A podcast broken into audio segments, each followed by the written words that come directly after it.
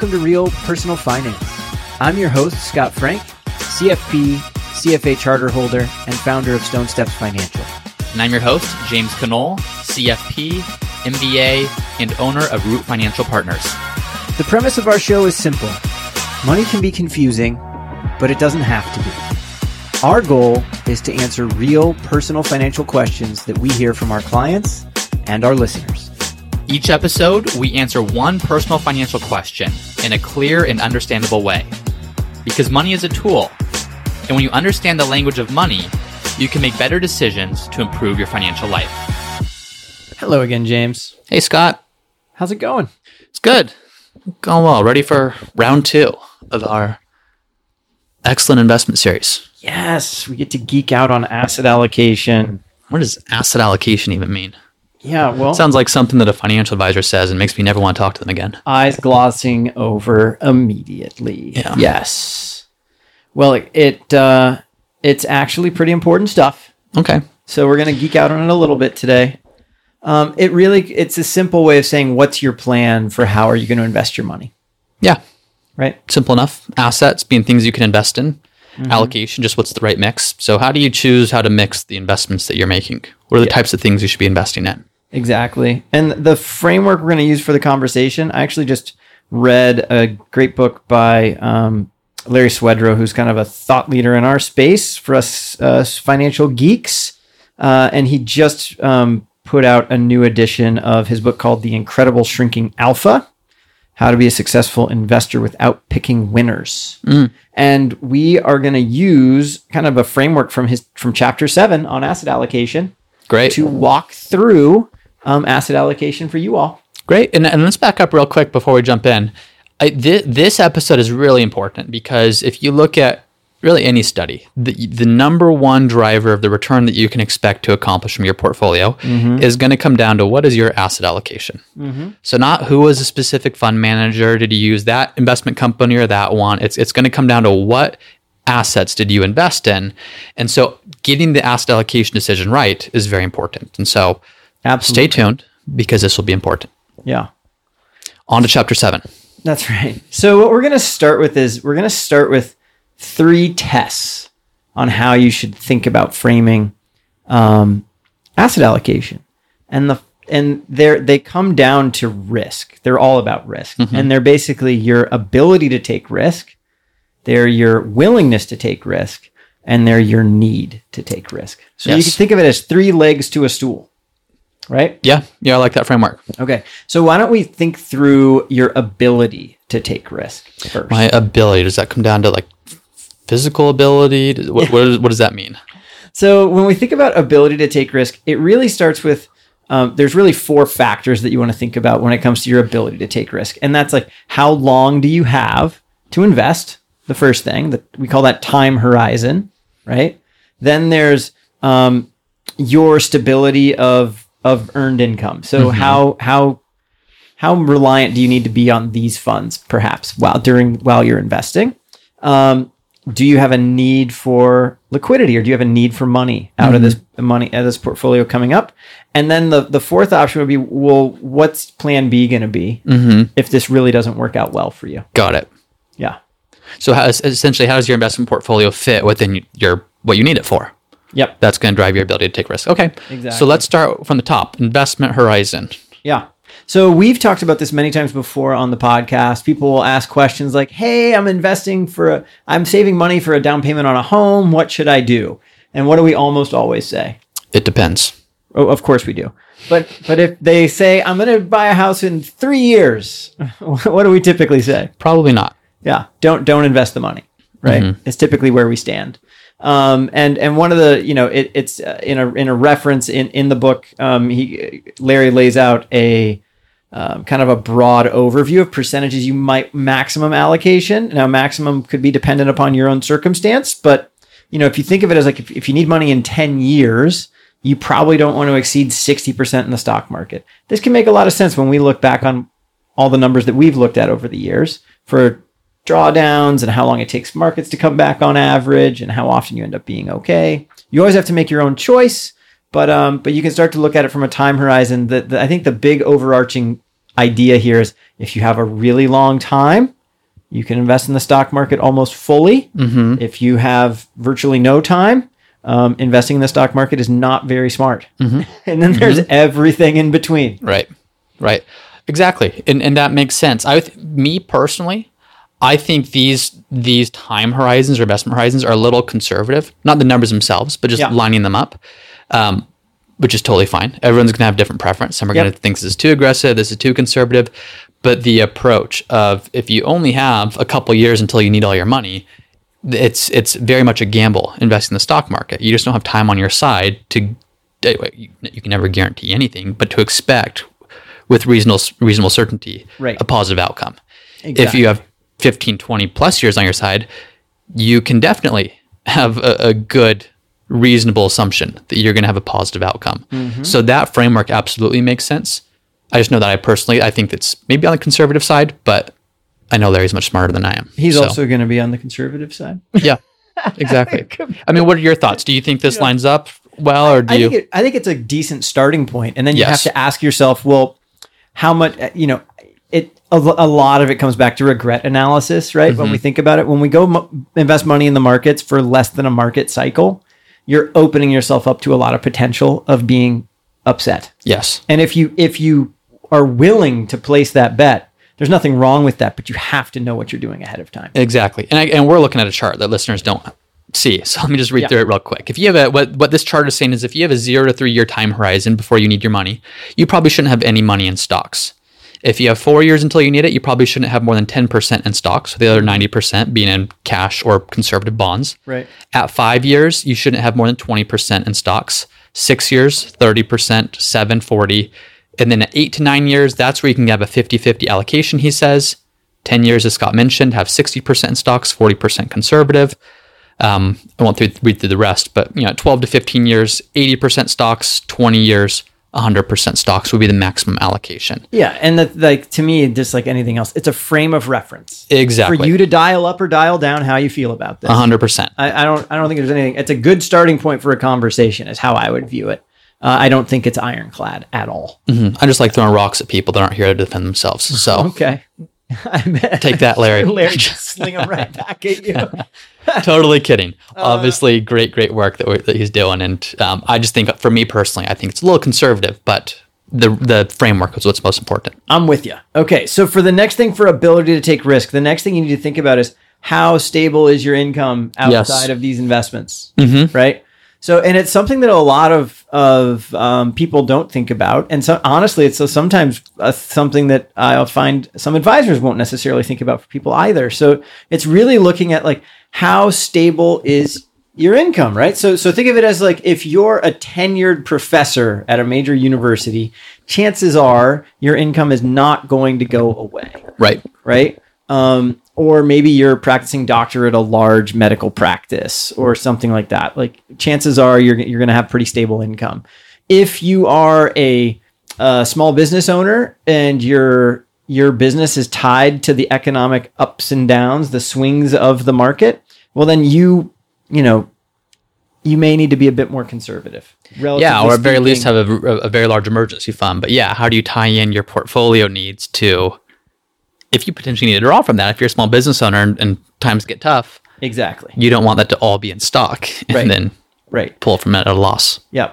It's you know, and it's interesting because if you think about it, it's like the professor and the doctor. They're not necessarily they bet on themselves to get that earned designation to get to that point, but at the end of the day, they're usually working for a large institution with a lot of stability, and it's difficult to remove them from that position.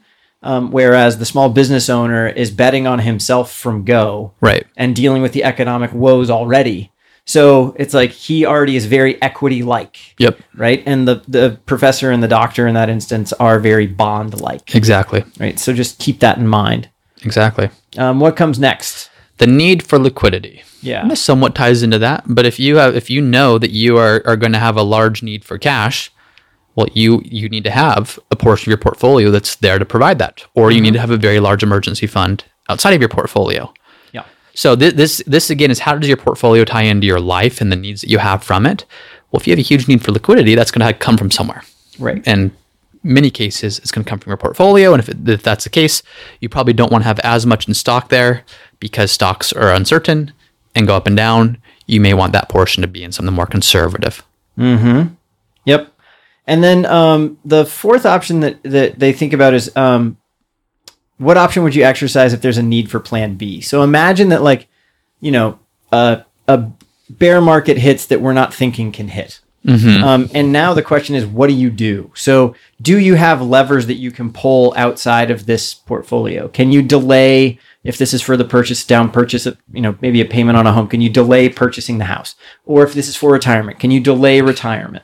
Or could you take a part-time job? Or could you downsize your home or sell a second home? Or you know, what are the things that you're going to do outside of this Yeah. that will make everything else work for you? What's the resiliency factor for your plan overall? Yeah, if you have an option that you can change outside of your portfolio, like you said, downsizing the home, moving out of state, working a little bit longer, if you have a plan B option that could solve your need for income or, or mitigate your expenses, great. If not, though, your portfolio needs to be prepared to to handle that. Mm-hmm. And those, I will say, those plan B options have to be real. Mm-hmm. You can't say you'll do them, but then not actually follow, be able to follow through on them, right?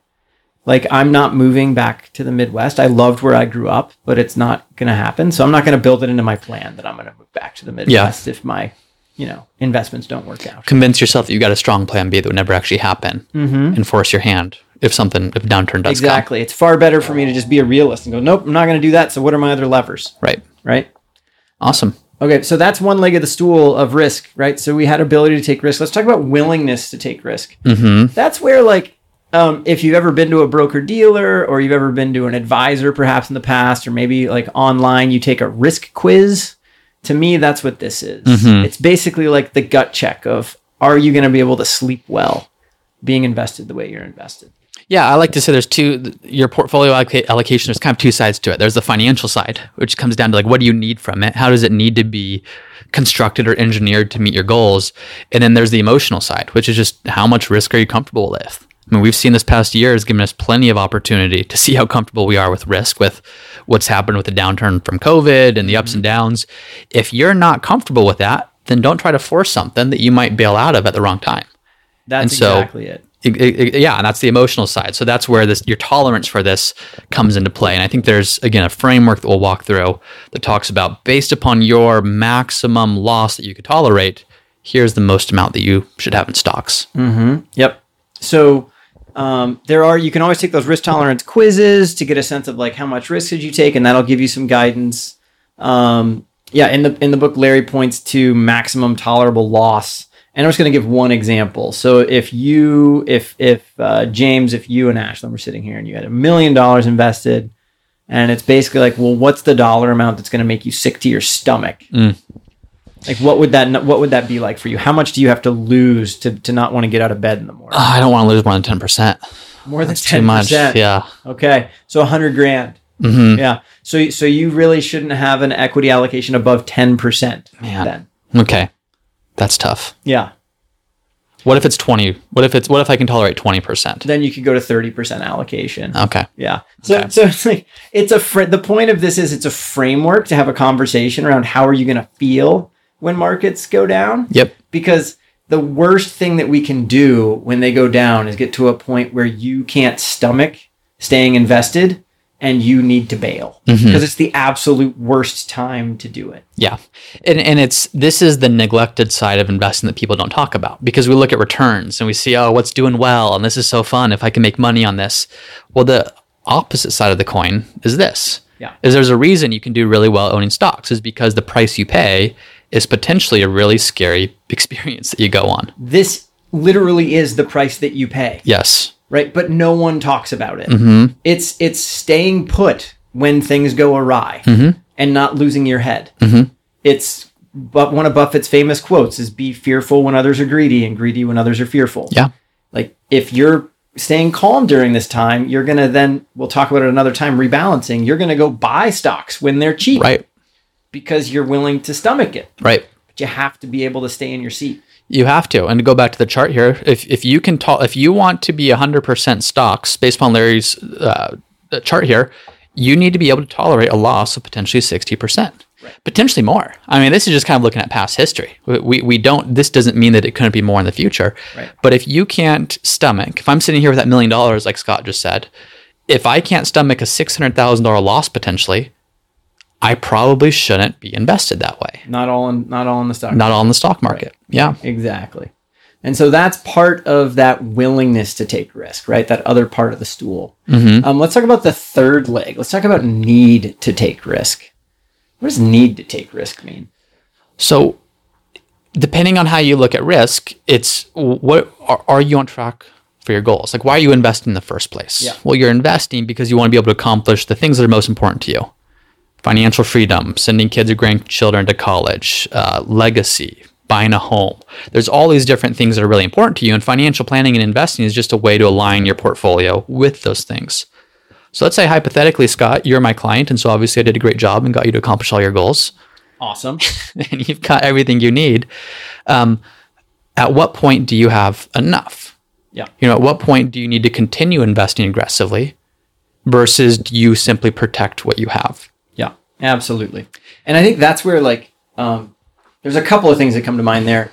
So when you're trying to build wealth, um, especially when you're younger, you're probably going to be a bit more. You could, it it makes sense to be a bit more aggressive with investing in stocks over bonds and things like that.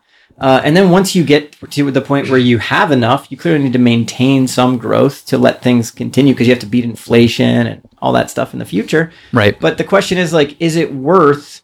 Is that what's what's it worth for me to earn an- that extra dollar versus protecting Right. the dollar I already have? Right.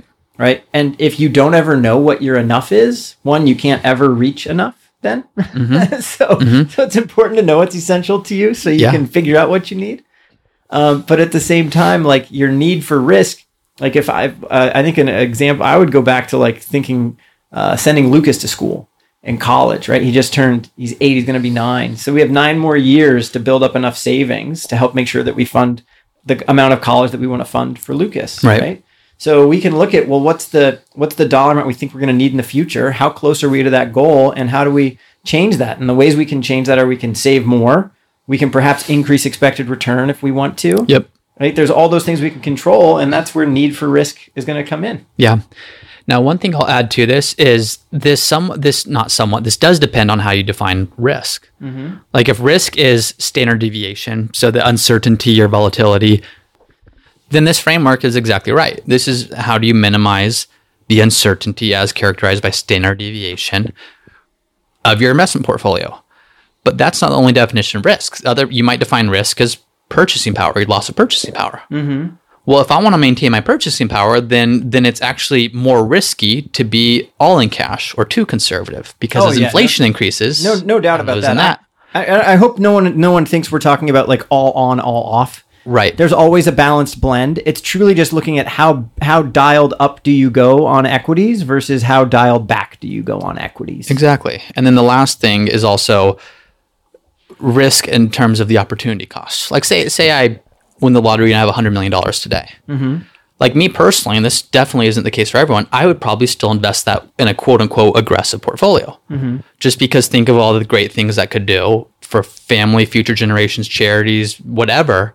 Um, and what's the opportunity cost of being more conservative with that? Yes, I have enough, and do I preserve that? So I'm just kind of I'm just talking through different ways of looking at risk. Is there's always a trade off for something. You are, which is actually where it falls to is what do you do when conflicts arise between the three legs to the stool? Right. right? Because if your need to take risk, your ability to take risk, and your willingness to take risk are the same, it's quite easy. You just mm-hmm. do what you're supposed to do, mm-hmm. right? The issues arise when maybe you didn't save enough when you were younger, and now you're coming in and wanting to build assets quickly so you can retire um, at some reasonable Right. amount of time. Well, now to do that, you're probably going to have to invest more in the stock market than maybe your friend down the street would at the same at the same time in life, Right. right? Because but you may not be willing to do that. Right.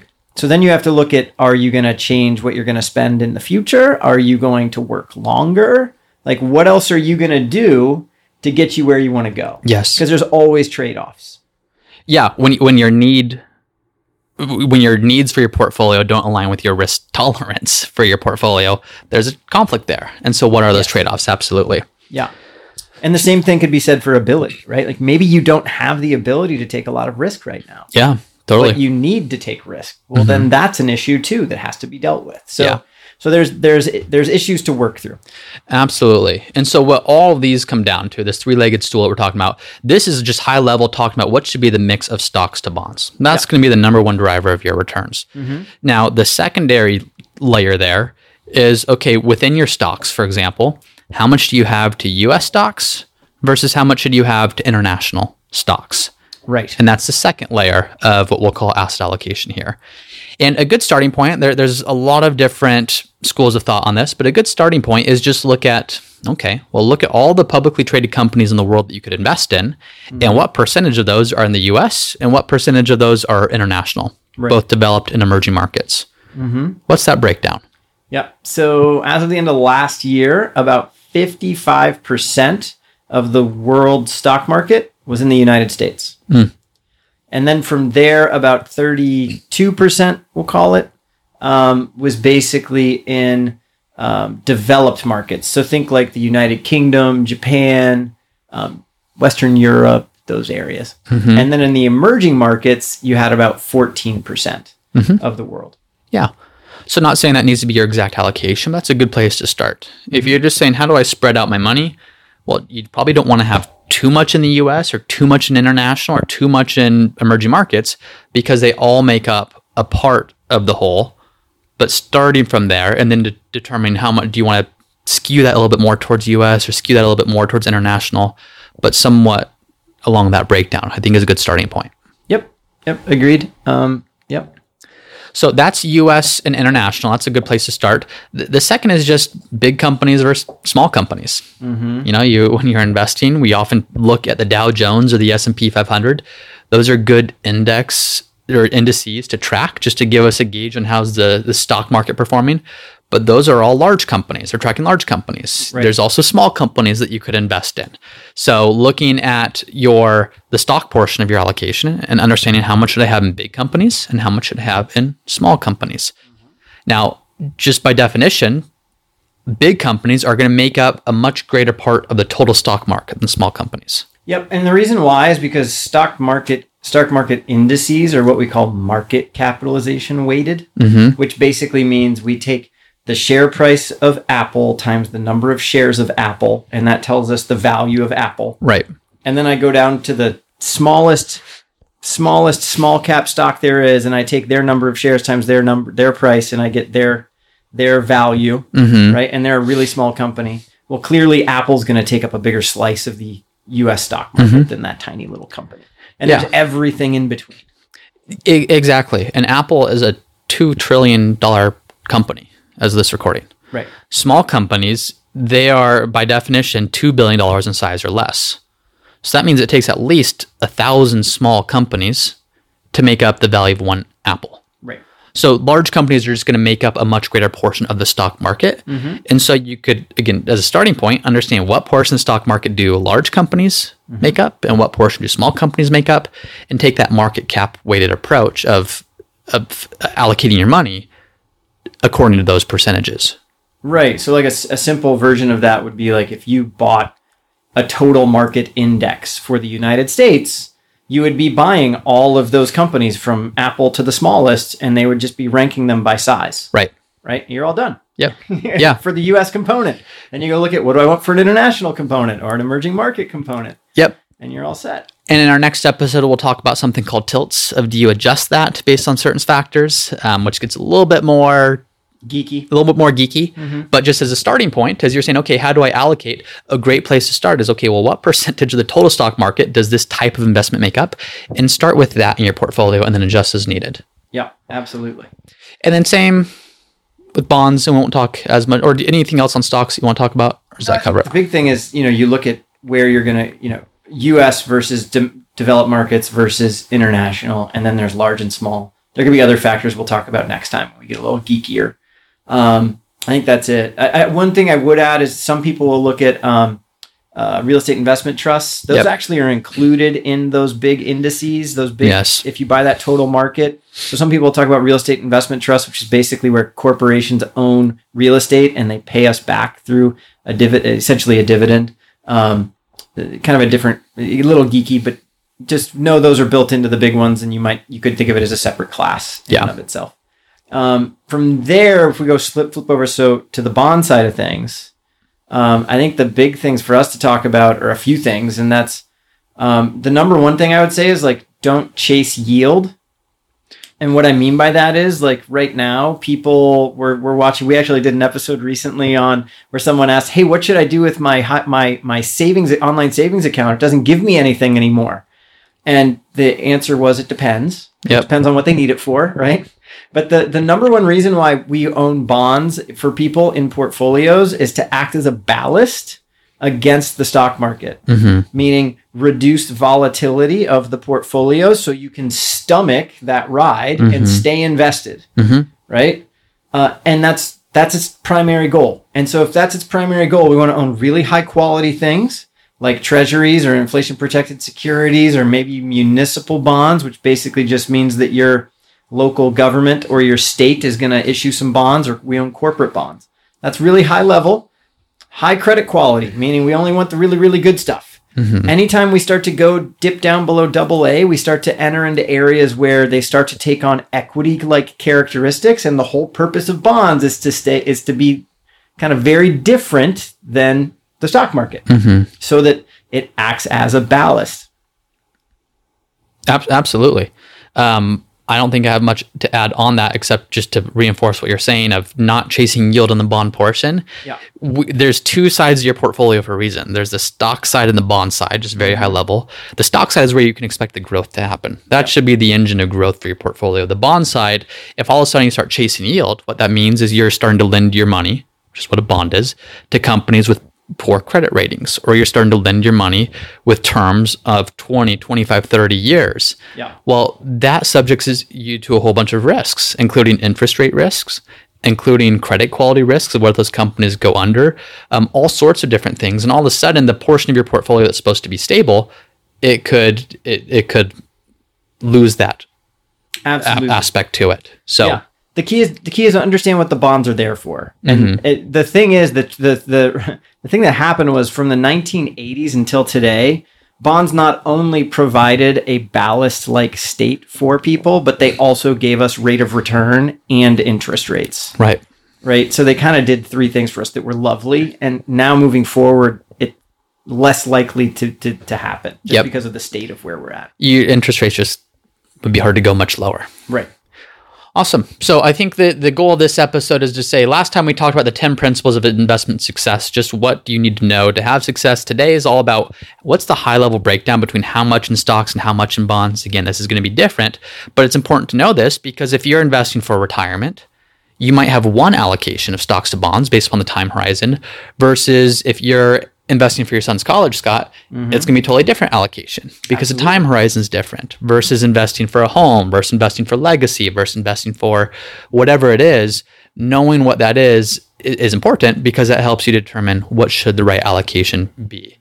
And then we dove into US versus international, small versus large, different types of bonds. And on the next episode, we'll dive into that a little bit more so you can really get the finishing touches on how do you think about tweaking your portfolio to get the best results out of it. Absolutely. See you next time. See you then.